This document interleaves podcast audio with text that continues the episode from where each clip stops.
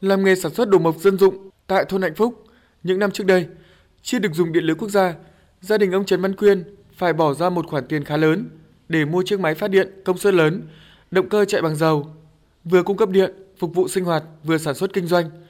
Thế nhưng máy phát điện thường xuyên bị hỏng hóc, gặp sự cố phải duy tu sửa chữa nên gia đình gặp không ít khó khăn.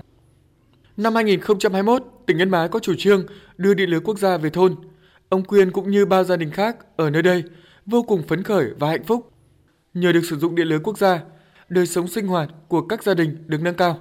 Trẻ em không phải học hành dưới ánh điện sáng tù mù yếu ớt, được tiếp cận thông tin thời sự, kiến thức khoa học kỹ thuật và thưởng thức các chương trình văn hóa, văn nghệ trên các phương tiện thông tin đại chúng.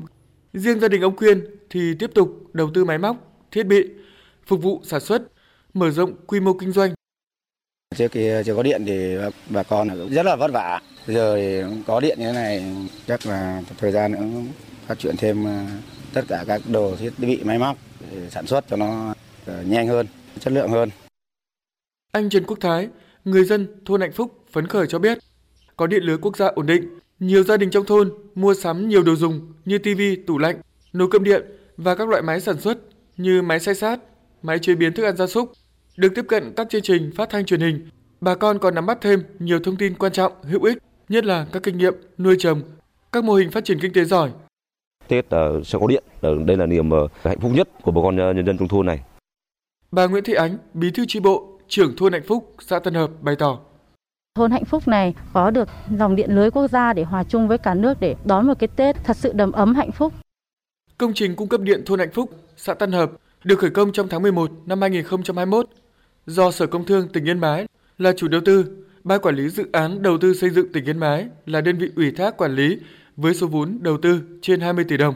Công trình có chiều dài đường dây trung áp 35 kV hơn 17.000 m, đường dây hạ áp 0,4 kV gần 28.000 m, lắp đặt 5 trạm biến áp, đảm bảo cấp nguồn điện ổn định, phục vụ sinh hoạt sản xuất cho gần 600 hộ dân trên địa bàn xã Tân Hợp.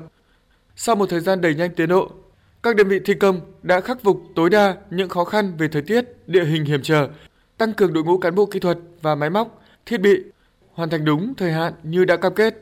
Cùng với đó, mỗi hộ sử dụng điện còn được hỗ trợ đường dây sau công tơ tối đa 120 m, trang bị một bảng điện, 5 mét dây và một bóng đèn compact tiết kiệm điện.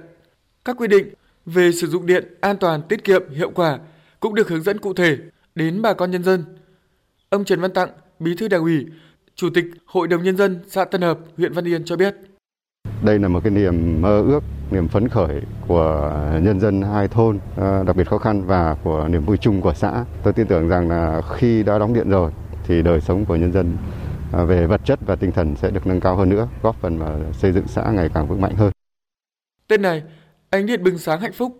Từ nay, thôn vùng cam này sẽ có điều kiện để thay đổi gương mặt nông thôn mới.